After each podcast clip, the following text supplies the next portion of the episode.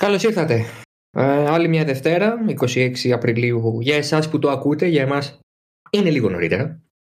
Ε, και το εμάς δεν είναι τυχαίο. Ο πληθυντικός δεν είναι τυχαίος. Δεν είμαι μόνος μου. Σήμερα έχω την ε, χαρά και την ε, τιμή να έχω καλεσμένο έναν άνθρωπο με τον οποίο δεν έχουμε πει πάρα πολλά κατηδίαν, αλλά ε, τον, έχω πει το όνομά του πάρα πολλές φορές. Δεν βγάζει νόημα, ε, αλλά όταν σας πω ποιος είναι θα καταλάβετε. Είναι ο Δημήτρης Παρίσης, ε, εσίως ε, πρωταθλητής της φετινής σεζόν στο πρωτάθλημα Φόρμουλα της Φόρμουλα One Action. Δημήτρη, καλώς ήρθες. Καλησπέρα Δημήτρη. Αυτό που κάνεις με το όνομά μου λέγεται stalking. Δεν ξέρω τι θα κάνω από εδώ και πέρα γι' αυτό. Θα, κινηθεί, θα κινηθείς νομικά, δηλαδή πώς το βλέπεις; Έχω φίλους που μπορούν να με βοηθήσουν πάνω σε αυτό, οπότε ναι. okay. Καλησπέρα. Πέρα τη like, ευχαριστώ πάρα πολύ που με κάλεσες σε, σε αυτό το podcast. Ανυπομονώ. Ε, θέλαμε πάρα πολύ έτσι σαν halftone.fm να έχουμε πάντα ανθρώπους που να έχουν να πούνε κάτι. Ε, και επειδή και για μένα το sim racing είναι μία από τις πολύ αγαπημένες μου ε, on the side ασχολίες ε, και μετά από την έλευση του κυρίου Αξιώτη πριν από μερικούς μήνες ε, σκέφτηκα ότι πρέπει να ξαναγίνει κάτι. Οπότε είσαι η τέλεια ευκαιρία τώρα και ως πρωταθλητής τώρα που γράφουμε είσαι πρωταθλητής ούτε μια εβδομάδα. Οπότε πώς, πώς αισθάνεσαι γι' αυτό; Φρέσκος, φρέσκος ο, το τίτλος. Ακόμα δεν έχω κρεμάσει κάτι στο, στον τοίχο μου για αυτή τη χρονιά. Ναι, ναι. ε, εντάξει, ε, πολύ καλά μπορώ να πω με δύο κουβέντες, μια χαρά. Το, το να κατακτάς για δεύτερη φορά τον τίτλο εδώ τουλάχιστον. Ε, μετά από πόσα χρόνια είναι; Είναι η αλήθεια. Ναι, μετά από 11 χρόνια. Ouch. 11 χρόνια μετά από τον πρώτο τίτλο καταφέρνω να πάρω το δεύτερο. Φυσικά αυτά τα 11 χρόνια όχι ενεργούς δράσεις στο πρωτάθλημα της FN Action. Ναι, ναι. Ε, μεγάλο διάλειμμα, τεράστιο. Αλλά ήθελα να επιστρέψω. Ε, πάντα έτσι έχει άλλη, άλλη αίσθηση το να τρέχεις με όλη την ελληνική κοινότητα και όλα τα άτομα που εγώ γνωρίζω από τόσα χρόνια πίσω. Ε, οπότε ήθελα να κάνω ένα comeback. Ε, το πρωτάθλημα φέτος ήταν πολύ ανταγωνιστικό. Ε, έτσι φαινόταν στην αρχή στα σκαριά του. Από τις ομάδες, από τους οδηγούς που παίρνουν μέρος. Ε, πολλά καινούργια πράγματα, καινούργια ονόματα για μένα, γιατί μετά την επιστροφή μου δεν ήξερα μεγάλο μέρος του grid. Αλλά ήταν πολύ ωραίο να βλέπω ότι ακόμα μετά από 11 χρόνια μπορώ να αγωνίζομαι στις πρώτες θέσεις του grid και να κατακτώ και τον τίτλο. Ε, νομίζω το πιο σόφρον θα ήταν να ξεκινήσουμε έτσι λίγο το, το TST Δημήτρης Παρίσης στο Sim Racing. Ε, και θέλω να μου απαντήσεις στην απορία που μου γεννήθηκε όταν άρχισα να διαβάζω λίγο για σένα κτλ. Αν ε, η FN Action ήταν η αρχή του κακού, αν το μικρόβιο το έπιασες εκεί, ή αν προέκυψε από κάπου αλλού και απλά εκεί ήταν το πρώτο σου ας πούμε μεγάλο βήμα. Η αλήθεια δεν ξεκίνησε από το ελληνικό πρωτάθλημα Fan Action.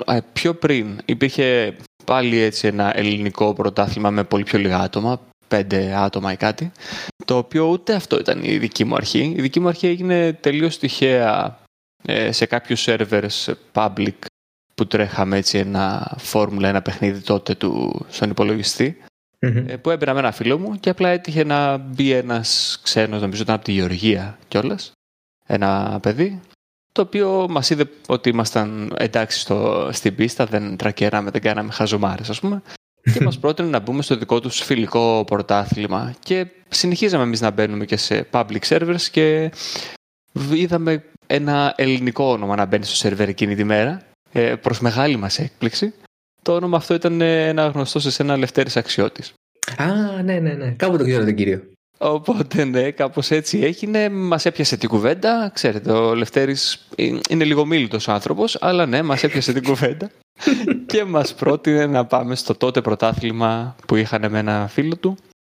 Και κάπως έτσι ξεκίνησαν όλα. Και μιλάμε για τι χρονολογία; Μιλάμε για το 2008. Ναι, 2008.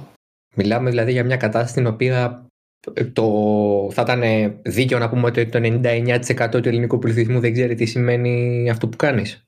Με το ζόρι ξέραμε εμείς που το κάνουμε, να πω την αλήθεια Δημήτρη. Δηλαδή ούτε τιμόνι είχα το τότε καιρό, ούτε τίποτα. Δεν, δεν γνωρίζαμε τι κάναμε στην ουσία. Απλά είχαμε αυτή την αγάπη για την ε, Φόρμουλα 1 όλοι μας και προσπαθούσαμε, νομίζω ο καθένας ότι είναι ο επόμενος Άιρτον Σέρα, να κερδίσουμε τον, το διπλανό μας, το γείτονά ναι, ναι.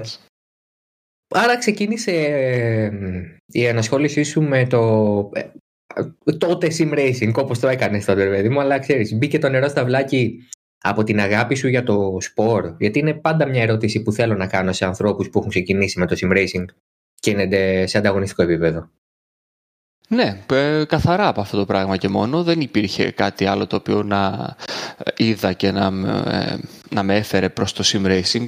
Όπως είπα δεν ήξερα καν ότι υπάρχει. Ε, οπότε, ναι, μόνο από τους αγώνες Φόρμουλα 1 που βλέπω από το πολύ εντατικά από το 2000, θυμάμαι σχεδόν όλους τους αγώνες από τότε.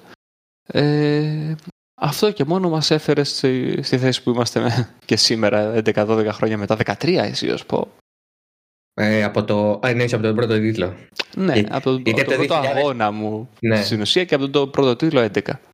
Ε, Ξέρεις, καμιά φορά ε, λένε ότι αυτοί που θέλουν να κάνουν ε, sim racing, ανταγωνιστικά κτλ. είναι άνθρωποι οι οποίοι δεν μπόρεσαν να γίνουν οδηγοί αγώνων. Σου είχε περάσει ποτέ αυτό από το μυαλό, να γίνεις ένας κανονικός οδηγός αγώνων σε πίστες; Ε, Χτυπάς στο σημείο το ευαίσθητο αυτή τη στιγμή κατευθείαν, ναι.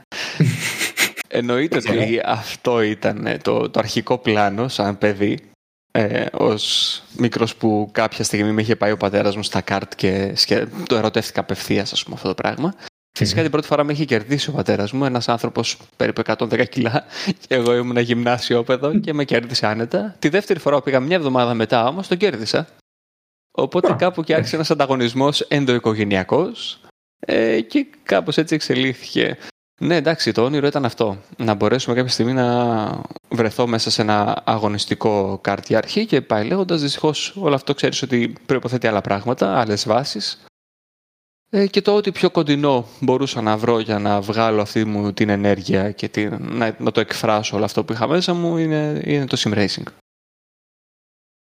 Και στην πάροδο των χρόνων ξανά κάνεις ποτέ καρτ για να σου ξαναγεννηθεί έτσι αυτή η αγάπη ας πούμε για το κανονικό racing, κανονικό, το real life racing παιδί μου. Ναι εντάξει είχα κάποιες ε, επισκέψεις εδώ πέρα στη Θεσσαλονίκη που μένω στις πίστες με τα νοικιαζόμενα τα καρτ. Δεν ναι, ναι κάτι ναι. παραπάνω από αυτό.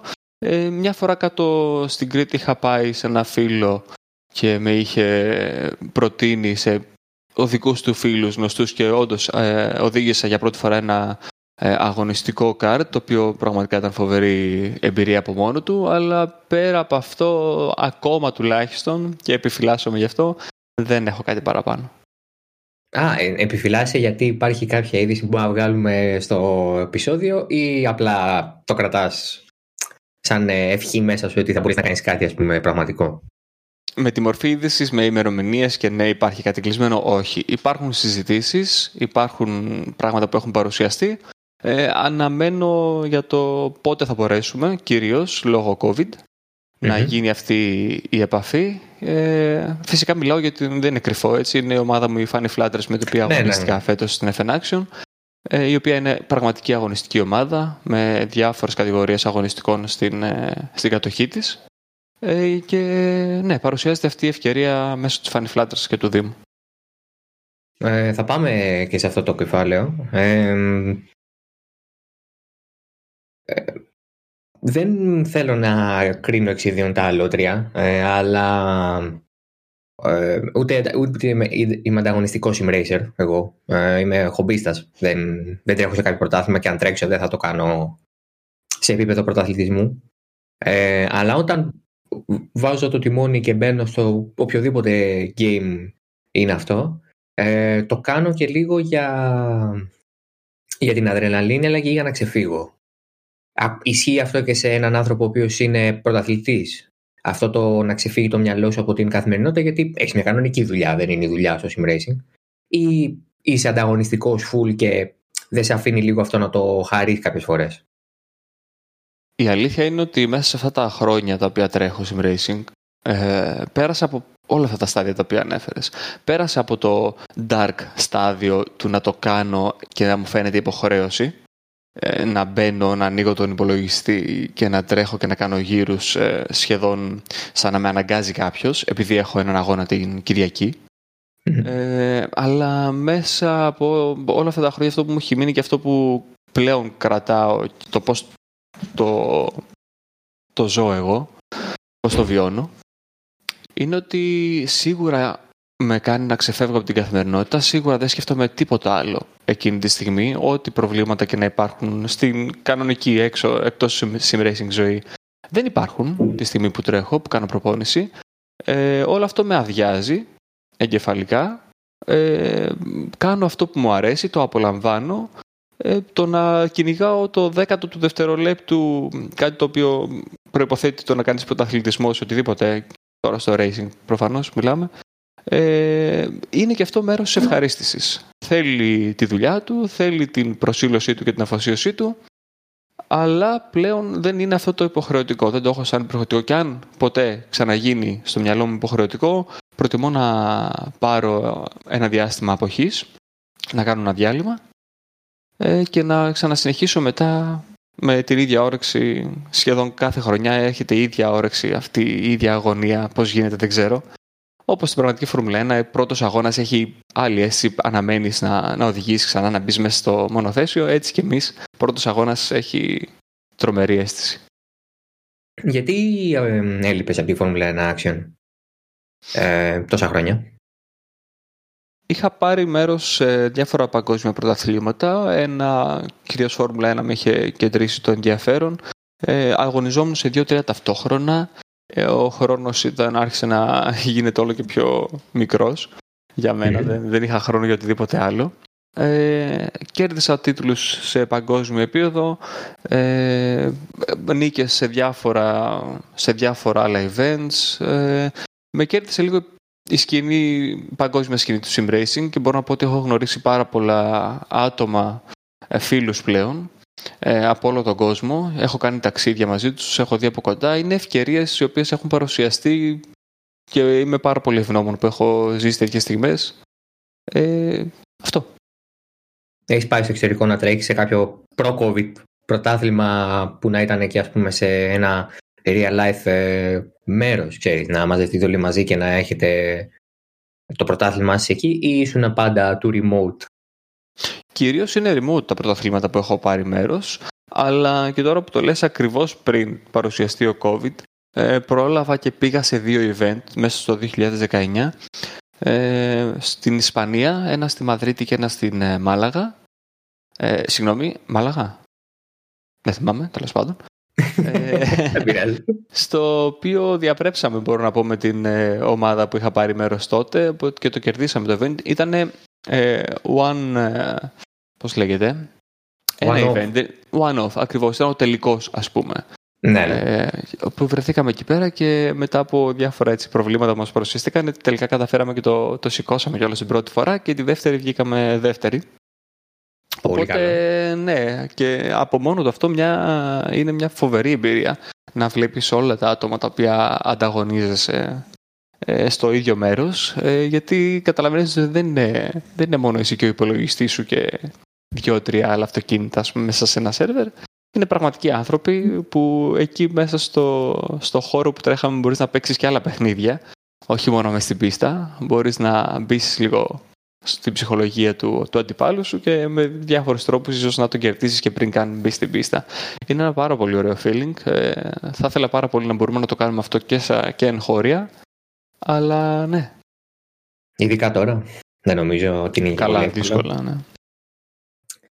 Ε, άρα λοιπόν νομίζω ότι το ερώτημα που γεννάται έτσι πολύ εύκολα με δεδομένο ότι έχεις και την εμπειρία του εξωτερικού είναι πώς θα το σύγκρινες σε σχέση με την Ελλάδα και σε σχέση με την εγχώρια σκηνή γιατί έχουμε την τάση άλλοτε δικαίως και άλλοτε έτσι λίγο αδίκως να συγκρίνουμε δυσμενώς την Ελλάδα σε σχέση με το εξωτερικό σε πολλά πράγματα. Ε, και εντάξει, ok, okay, κάποιες φορές είμαστε μέσα και το έξω είναι καλύτερο από το μέσα και το δικό μας εδώ το ελληνικό, αλλά σε κατ' ιδίαν συζήτηση μου είπες ότι το ελληνικό sim racing δεν είναι πίσω.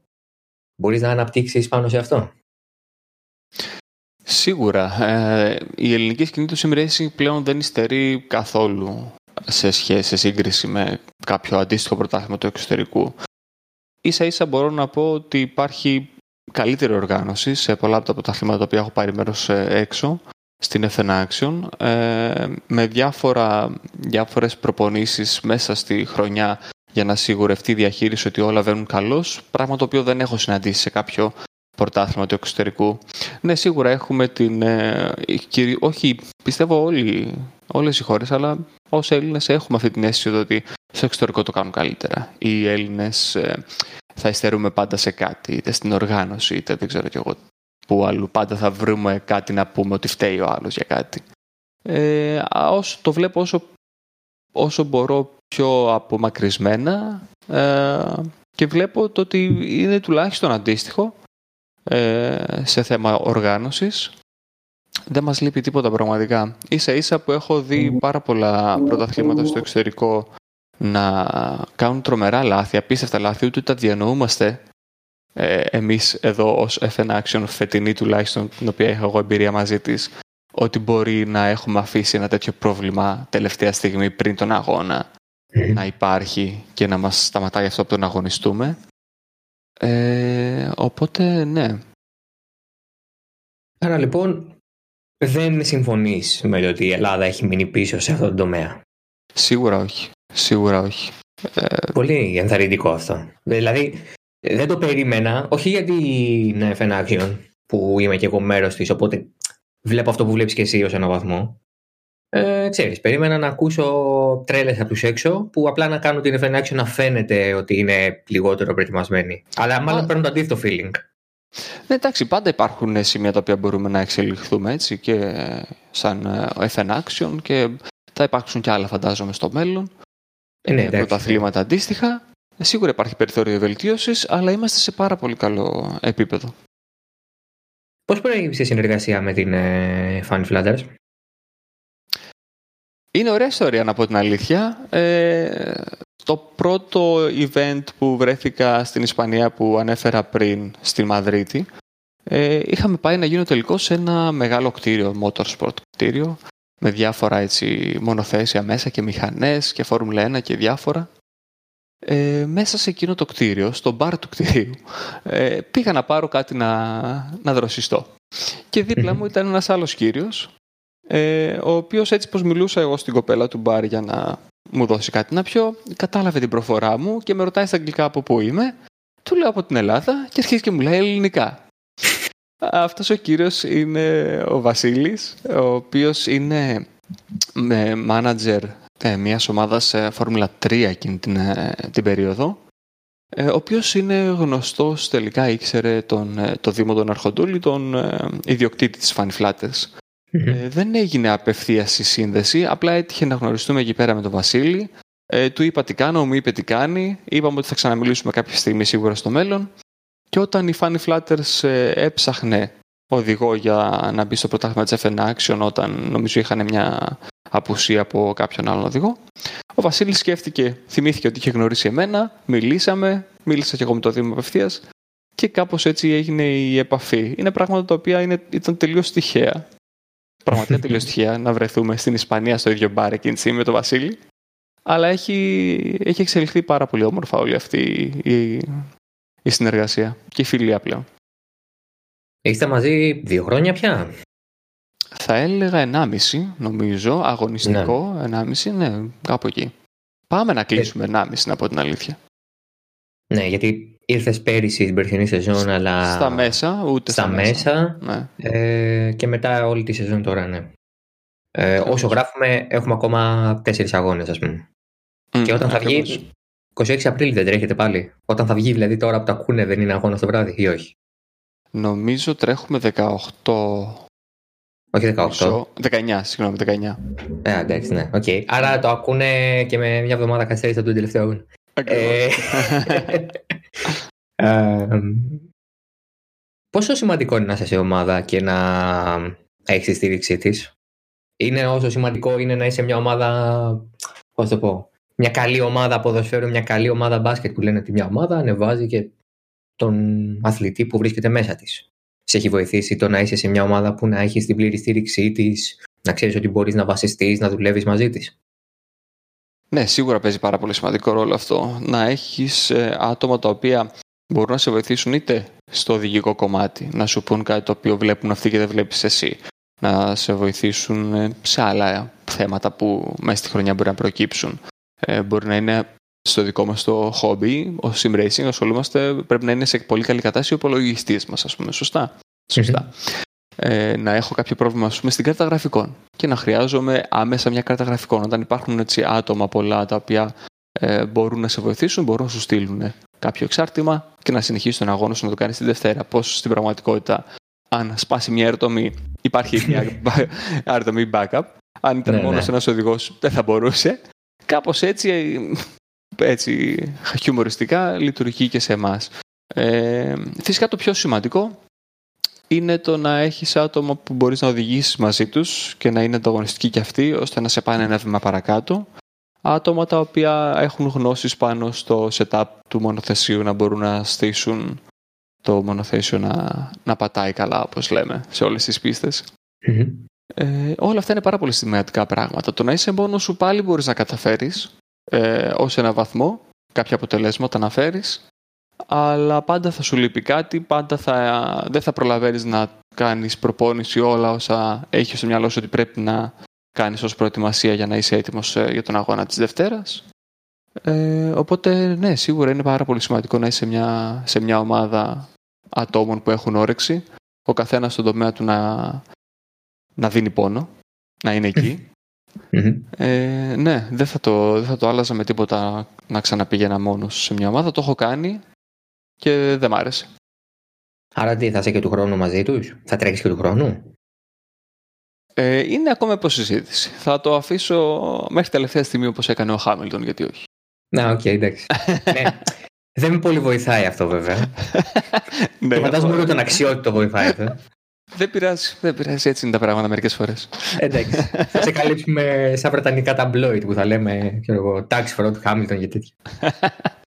ε, είναι ανταγωνιστικό το φετινό. Ήταν τέλος πάντων εντάξει, ακόμα τρέχουμε, ok. Okay. Αλλά υπάρχει ανταγωνισμός στην F1 Action, πιστεύεις; Ναι, ξεκάθαρα ναι. Ε, μπορεί να μην φάνηκε φέτος από τους αριθμούς, από τα στατιστικά, με τις νίκες που κάναμε αλλά σίγουρα υπάρχει και σίγουρα του χρόνου περιμένω να είναι on the top πολλά περισσότερα άτομα από ό,τι ήταν φέτος. Ε, μ' αρέσει πάρα πολύ αυτό το πράγμα. Δεν θα γυρνούσα πίσω στο πρωτάθλημα, να πω την αλήθεια, αν ήξερα ότι θα τρέχω μόνος μου. Δεν έχει κανένα νόημα αυτό για μένα. Ε, θα το δείτε, δεν ξέρω αν και εσύ θα είσαι του χρόνου σχολιαστής ε, ακόμη στο πρωτάθλημα, μακάρι να εισαι θα το δεις και εσύ του χρόνου ότι θα είναι πολύ πιο δύσκολα τα πράγματα και για μένα αλλά και για τους ε, αντιπάλους μας. Γιατί και εμείς δεν έχουμε σκοπό να μείνουμε στο επίπεδο που ήμασταν φέτος μόνο. Έχουμε σκοπό να ανεβάσουμε ακόμα ένα σκαλοπάτι την απόδοσή μας. Έχουμε πλέον τα φόντα και την εμπειρία μιας χρονιάς μαζί με τον ε, Πάνο ως teammates. Και ξέρουμε πλέον πώς δουλεύει ο ένας, πώς δουλεύει ο άλλος. Ε, και αυτό μόνο, μόνο παραπέρα μπορεί να μας πάει. Πάνω Βαγιάννης, εμάς μας εντυπωσίασε φέτος. Εσάς σα εντυπωσίασε ή το περιμένατε να, από αυτό να βγάλει καλή σεζόν; Και βάθρα. Πάνω σε ένας οδηγός ο οποίος πραγματικά έκανε τρομερή εξέλιξη φέτος. Τον γνώρισα σε ένα ακόμα ε, πραγματικό event προ-COVID ε, της F1 Action αυτή τη φορά, στο Gameathlon κάτω στην Αθήνα. Ναι, ναι. Τον είδα σε, αυτό που, σε αυτό που η Καλύση ακόμα μου λέει ότι είμαι βλάκας που δεν πήγα. Ακριβώς. Φαντάζομαι, ναι. Ε, τον γνώρισα εκεί πέρα. Ε, είδα έναν οδηγό σε ένα άλλο ε, simulator ή παιχνίδι, θα το αποκαλέσω, το, της Formula 1 της Codemasters, σε PlayStation, ο οποίος ήταν ε, πολύ γρήγορος, πολύ ε, σταθερός. Ε, Σίγουρα δεν είχε εμπειρία από R Factor 2, το simulator που τρέχουμε στην F1 Action αλλά μπορούσα να διακρίνω στοιχεία τα οποία αν τα δουλέψουμε θα μπορεί να κάνει κάτι παραπάνω. Και ήταν μια επιλογή αρκετά συνειδητή από δική μου μεριά. Αρκετό ρίσκο είχε μέσα όσο αφορά η ομάδα του βλέπω ως αρκετό ρίσκο γιατί βλέποντας τα αποτελέσματά του στην περσινή σεζόν που έτρεξε μερικούς αγώνες ο Πάνος δεν ήταν και τα καλύτερα η αλήθεια. Ε, οπότε υπήρχε ένα ρίσκο εκεί πέρα το οποίο μας βγήκε. Μας βγήκε πάρα πολύ καλά φέτος. Έχει εξελιχθεί μες στη χρονιά ε, πάρα πολύ το να κερδίσεις 4 δέκατα ας πούμε ε, στην απόδοσή σου ή και 5 πόσο έχει κερδίσει ο Πάνος φέτος. Από τον πρώτο αγώνα μέχρι τώρα που τρέχουμε ε, είναι μεγάλο επίτευγμα. Ε, οδηγοί δεν μπορούν να κερδίσουν ένα-δύο δέκατα σε όλη τη χρονια Και ο Πάνος έχει καταφέρει να κάνει άλμα, άλμα ε, ε, πρόοδου το οποίο τον βλέπω πραγματικά του χρόνου να με, να με δυσκολεύει σε, σε κάποιες πίστες και φέτος το, το έχει κάνει. Ε, με τη δουλειά που ρίχνει θα, θα δυσκολέψει και εμένα και τους αντιπάλους του, τους αντιπάλους μας ε, πάρα πολύ. Τον πιστεύω πάρα πολύ. Είναι μικρός ακόμα, έχει το ταλέντο. Ε, είναι το μέλλον του simracing όπως τον αποκαλώ και τώρα θέλω να σταθώ και στο τελευταίο αγώνα που τρέχαμε στην FN Action, τον αγώνα της, ε, στη Σιγκαπούρη. Σε κάποια φάση βρέθηκα πίσω του στον αγώνα να μάχεται με τον Νίκο το χαλδεακη και είχαν αρκετές side by side ε, στιγμές σε, σε έναν από τους γυρους και ήταν αυτό. Λες και ήμουν πίσω και παρακολουθούσα το μέλλον του simracing να παλεύει μπροστά μου. Ήταν ναι, πολύ ναι, ωραίο. Ναι. Ε, εντάξει, δεν είσαι τόσο μεγάλος. Μην κάνει τον εαυτό σου να ακούγεται σαν να είσαι 60, ρε παιδί μου. Έχεις ακόμα πολλά παραγωγικά χρόνια μπροστά. Οι αριθμοί λένε άλλα πράγματα, αλλά ναι. Ε, εντάξει. Δεν μπορεί ο Simracer να τρέχει μέχρι τα 40 πλάς. Δηλαδή, δεν είναι φόρμουλα ένα κανονική που δέχεσαι και τις ε, δυνάμεις, ας πούμε, και όλο αυτό το κομμάτι το αθλητικό, εντάξει. Σίγουρα όχι. Το αποδεικνύουν άτομα τα οποία τρέχουν ακόμα στην FN Action σε πολύ ανταγωνιστικό επίπεδο. Ότι και από 40 και πάνω σίγουρα μπορείς να είσαι ανταγωνιστικός αρκεί να έχεις τον χρόνο και την όρεξη ακόμη. Αυτό είναι ένα πράγμα το οποίο εγώ ας πούμε, θα πρέπει να, να δουλέψω καθώς περνάνε τα χρόνια. Να έχω ακόμα την ίδια όρεξη. Σίγουρα όταν είσαι 15, 19 χρονών, 20 χρονών, ε, σε κατακλείουν όλα αυτά τα συναισθήματα. Θέλεις, είσαι, είσαι διψασμένος για νίκες, για πρωταθλήματα, για όλα. Όσο μεγαλώνεις γυρίζει αλλού. Ε, όποιος το καταφέρνει και το κρατάει ζωντανό μέσα του ε, καθώς περνάνε τα χρόνια είναι άξιος θαυμασμού από μεριά μου μόνο και μόνο από αυτό. Ε, και δει όταν καταφέρεις να παίρνεις ακόμα νίκες και από τα αθλήματα, είσαι πραγματικά φοβερός. Μπορείς να, μπορείς να ζήσεις από το sim racing. Όχι εσύ. Αν μπορεί ένας άνθρωπος να ζήσει από το sim racing. Σε, ε, στην Ελλάδα θα έλεγα αυτή τη στιγμή όχι ακόμα.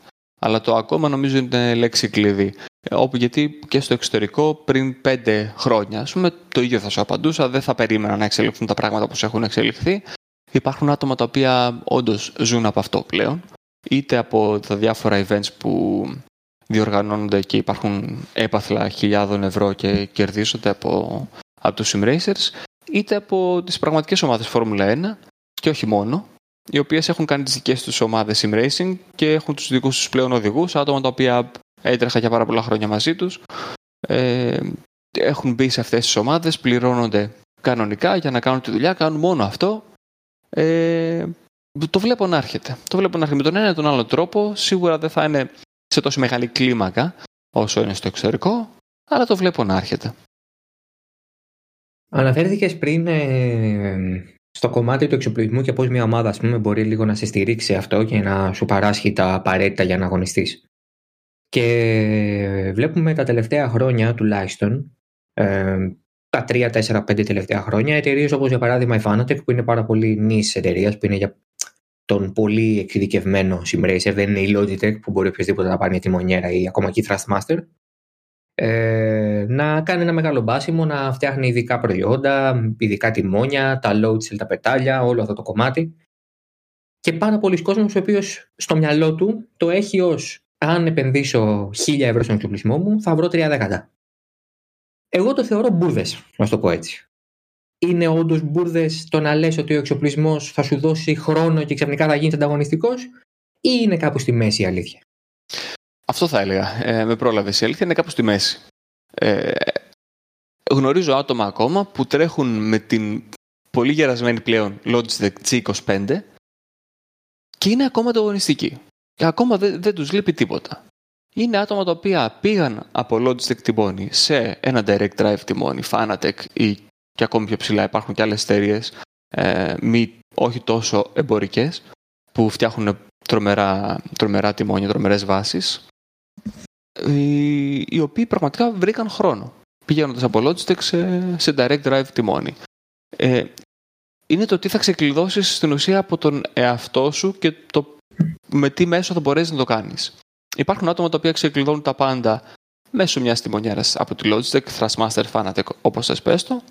Και υπάρχουν άτομα τα οποία θέλουν την λίγο παραπάνω αίσθηση που σου δίνει μια direct drive στο force feedback, στην ανάδραση, που θα σου επιτρέψει να εμπιστευτείς λίγο περισσότερο το, το εικονικό σου μονοθέσιο, να πιέσεις λίγο παραπάνω, να στήσεις λίγο καλύτερα το αυτοκίνητο λόγω της καλύτερης αίσθησης και να πας ένα βήμα παρακάτω. Δεν είναι απαραίτητο ότι αυτό θα γίνει. Δεν είναι απαραίτητο ότι το άτομο το οποίο είναι π.χ. από μένα τώρα 3-4 10 πίσω και οδηγάει μία, με μία Logitech, επειδή εγώ οδηγώ με μια direct drive, θα πάρει μια direct drive και θα με φτάσει. Δυστυχώς δεν είναι έτσι. Οπότε, ναι, η αλήθεια είναι κάπου στη μέση. Άρα πρέπει να το έχεις και μέσα σου, ας πούμε. Ναι, Σίγουρα, και, ναι. μέσα σου. και στα δικά μου χέρια το έχω δει. Όταν από Logitech και από Fanatec έκανα την εναλλαγή εγώ σταδιακά. Είχα πρώτα Logitech, μετά πήγα Fanatec και τώρα είμαι σε μια direct drive OSW, SimCube. Δεν είδα κάποιο ορατό, έτσι, κάποια ορατή πρόοδο στο, στο χρόνο. Μπορώ να πω ότι υπάρχει μια λίγο περισσότερη σταθερότητα. Να μην υπάρχει αυτό το, ε, το άγνωστο το τι θα σου κάνει το τιμόνι και το αυτοκίνητο λόγω της μικρής ε, δυναμικής του τιμονιού της ανάδρασης. Ως εκεί ναι. Το να έγινε πιο γρήγορος όχι. Ε, τι θα ήθελες να αλλάξει στην Ελλάδα στο sim racing? Τι θα ήθελες να δεις να βελτιώνεται; Oh, μεγάλη κουβέντα. Θα ήθελα σίγουρα περισσότερα event ε, με τα COVID εποχή να, να διοργανωθούν. Ε, σίγουρα βλέπω το ότι μπαίνουν, μπαίνουν πολλές εταιρείες πλέον στη σκηνή του sim racing και πιστεύω ότι αυτό θα βοηθήσει πάρα πολύ στο να διοργανωθούν τέτοιου είδους event.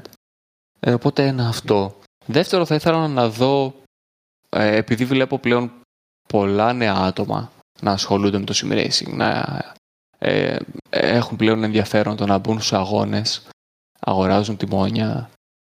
Ε, θέλω να δω κάποια σχολή sim racing, να πω την αλήθεια. Ε, είναι κάτι το οποίο σκέφτομαι κι εγώ, να μία είδηση.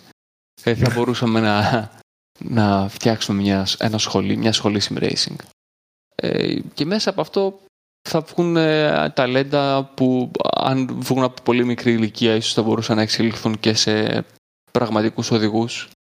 Ε, θα ήθελα να δω κάτι τέτοιο. Όσο αφορά πρωταθλήματα νομίζω είμαστε ήδη πολύ καλά. Δεν μπορώ να φανταστώ κάτι παραπάνω. Ε, ναι, αυτό. Περίμενες ποτέ με ένα πρωτάθλημα σε DNF Action να έχει ψήσει για χορηγό του τεράστιους παίκτες της τεχνολογίας εντός και εκτός συνόρων. Και όχι σαν FN Action, σαν FN Action. Ένα πρωτάθλημα στην Ελλάδα να έχει καταφέρει να έχει χορηγό τη Logitech, ας πούμε. Ούτε στα πιο τρελά μας όνειρα αυτό, αν μας ρωτούσες πέντε χρόνια πίσω, μπορεί να σου okay. λέω και πολλά τα πέντε χρόνια. Okay. Ε, είναι πάρα πολύ ευχάριστο να το βλέπω να συμβαίνει. Πάρα πολύ ευχάριστο, ανέλπιστο ναι. Ε, αλλά επιτέλους θα πω εγώ. Γιατί γίνεται πάρα πολύ δουλειά γίνεται πάρα πολύ δουλειά, όχι μόνο από τους οδηγούς, σαν οδηγούς, ε, αλλά και από τη διοργάνωση. Να στηθεί κάτι τέτοιο δεν είναι καθόλου εύκολο. Επίσης το να τρέχουμε εμείς κάθε Δευτέρα παραδευτέρα και στο επίπεδο που το κάνουμε και το χρόνο που αφιερώνουμε καθημερινά για να φτάσουμε τη Δευτέρα στον αγώνα και να είμαστε ανταγωνιστικοί, επίσης δεν είναι καθόλου εύκολο. Ε, πλέον το παρακολουθεί και περισσότερος κόσμος, οπότε παίρνει προβολή, θέλει να μπει περισσότερος κόσμος μέσα.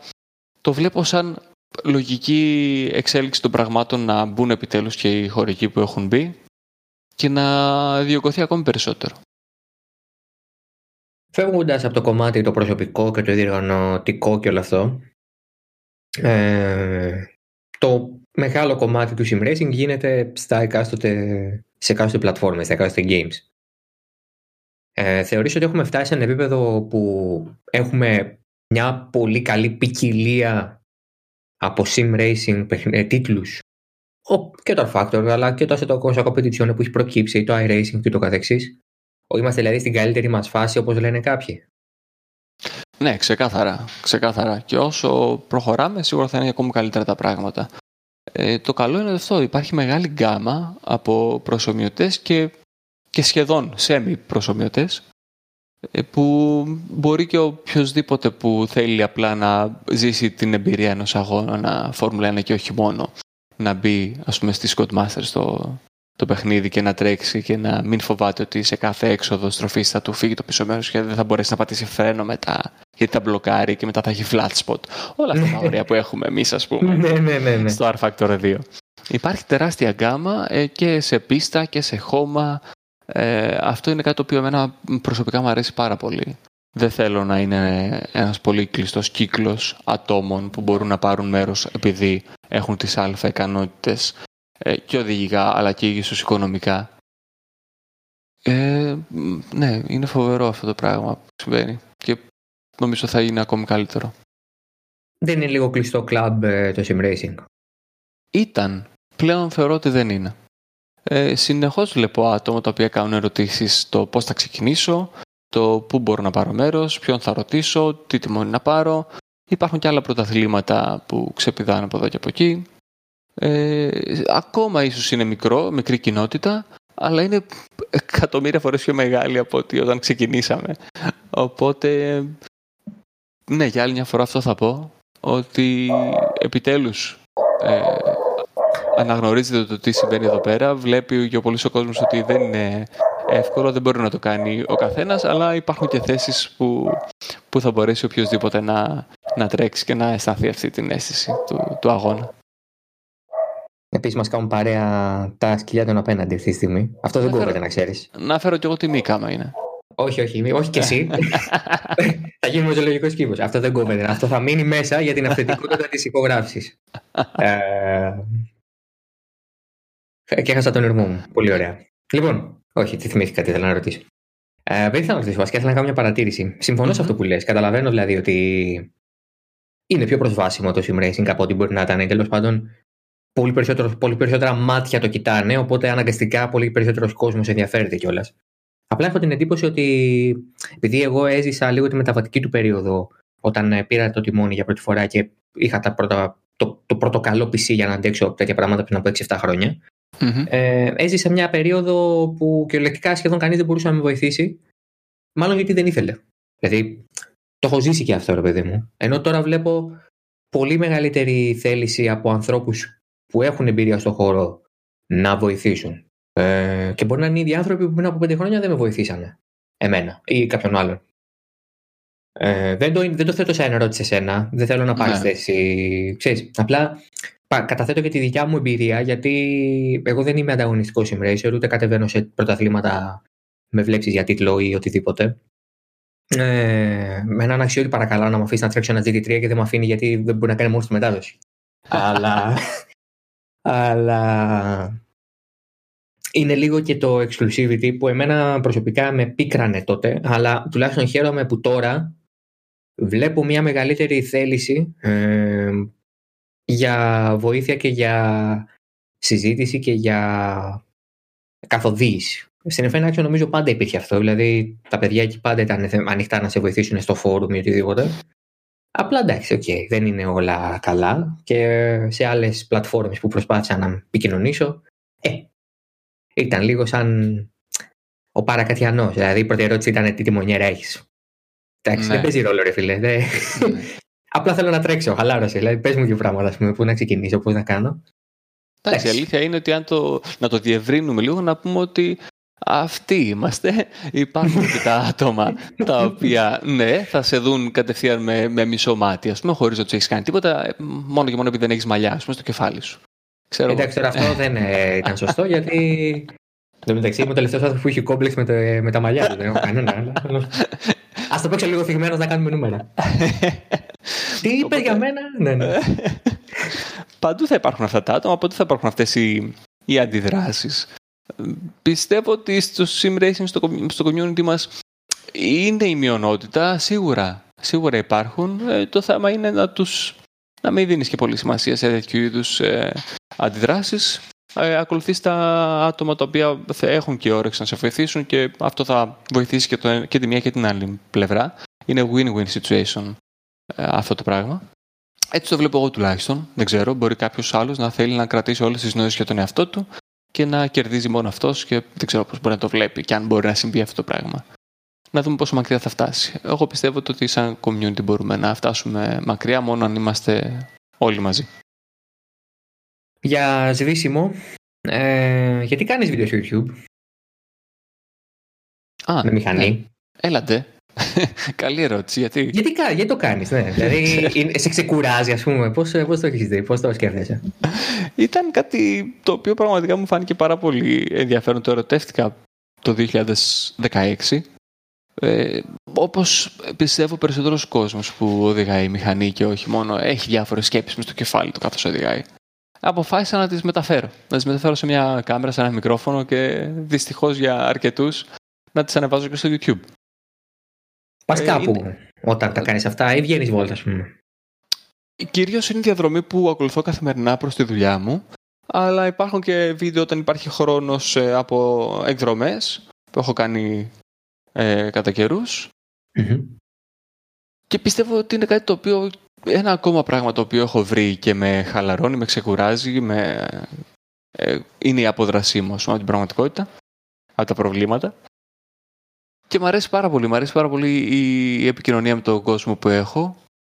Ε, το ότι γνωρίζω άτομα μέσα από αυτό στο δρόμο έξω με χαιρετάνε, πατάμε κόρνα ένα στον άλλον. Μια φορά ένας, ένας φίλος με είχε χαιρετήσει. Είχα, είχε- ήταν ένα φανάρι. Είχα σταματήσει δίπλα από ένα λεωφορείο. Ήμουν εγώ με τη μηχανή και το λεωφορείο δεξιά μου. Και ανοίγει το παράθυρο του λεωφορείου και με χαιρετάει ένα παιδί μου λέει Γεια σου Τζίμι. μου λέει. και δεν κοιτούσαν οι άλλοι μέσα. What? Ας πούμε. Τι Είναι κάνει, πολύ ωραίο. βέβαια. λένε. είναι πολύ ωραίο, είναι πολύ πράγμα. Όλη αυτή η επικοινωνία που υπάρχει, αυτό το νομίζω είναι ο μόνος λόγος που κάνουμε πράγματα που κάνουμε εμείς οι άνθρωποι, να ερχόμαστε σε επαφή με άτομα τα οποία έχουν την ίδια όρεξη, ε, μα όχι την ίδια όρεξη, ε, τα ίδια ενδιαφέροντα. Αυτό. Δημήτρης Παρίσης.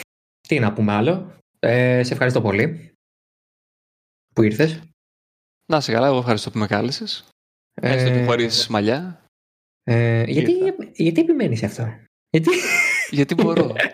Γιατί μπορώ. Η συζήτηση, η συζήτηση πήγε καθαρά sim racing, έτσι δεν μπόρεσα να βγάλω άλλα στοιχεία. Θα σε πειράξω, θα σε πειράξω λίγο τώρα, δεν μπορώ. Τι στοιχεία να βγάλει; Ε, Συγγνώμη, ε, ε, σε καλώ ως ε, πρωταθλητής sim racer. Δεν σε καλώ ως ε, άνθρωπο των γραμμάτων και των τεχνών να μιλήσουμε για Καβάφη; τι θες να πούμε, έλα, σ' ακούω, τι θες να πούμε; Ok, ok, αφού το πας έτσι. Έχω άλλα 16 λεπτά να σου διαθέσω ε, που μπορείς να πεις ό,τι θες. Σου δίνω το μικρόφωνο. Άντε, πες. Και αν Οκ. βρει, θα το βάλουμε explicit στο, στην app.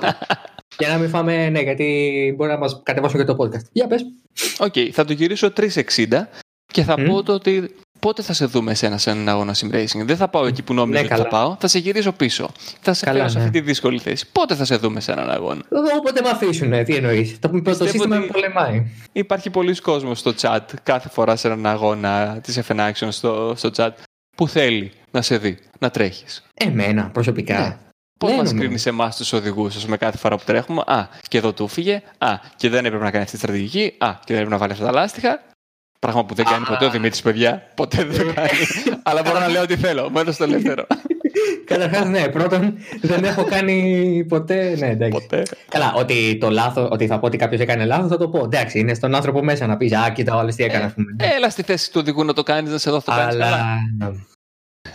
ε, όχι, δεν θα το κάνω καλά. Μα η δικιά μου δουλειά είναι να ξέρω τι είναι το σωστό, χωρίς να απαραίτητα να μπορώ να το κάνω.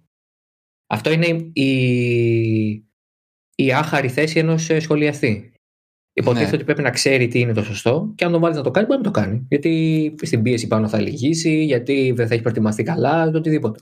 Εγώ Θα κάθομαι στο σε μια δώσω. καρέκλα με ένα headset και βλέπω εσάς. Έχω όλο το χρόνο που μπορώ να σκεφτώ τι πρέπει να κάνετε εσείς.